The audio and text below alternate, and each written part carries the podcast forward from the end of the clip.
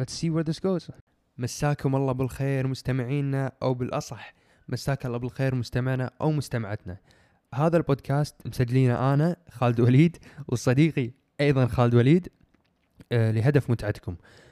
عادة اللي يسمع كلمة بودكاست يطري باله البودكاست يكون مخصص لل business أو حتى مو ال business بالأدق marketing أو يجيك بودكاست عن الطبخ أو بودكاست عن الأمومة أو أي موضوع. هذا البودكاست هدفه ترفيهكم. هذا هذا بودكاست ترفيهي هدفه متعتك. سواء كنت بالنادي كنت رايح الدوام كنت قاعد بالبيت بروحك. يعني قلت بروحك لأن لو قاعد بالبيت مع ربعك يفضل إن كل واحد يسمع بجهاز عشان ال views خوش بداية. صح شكرا. يعطيكم العافية. ال intro يا فادي. إيش رأيك بالانترو؟ عجيب ها؟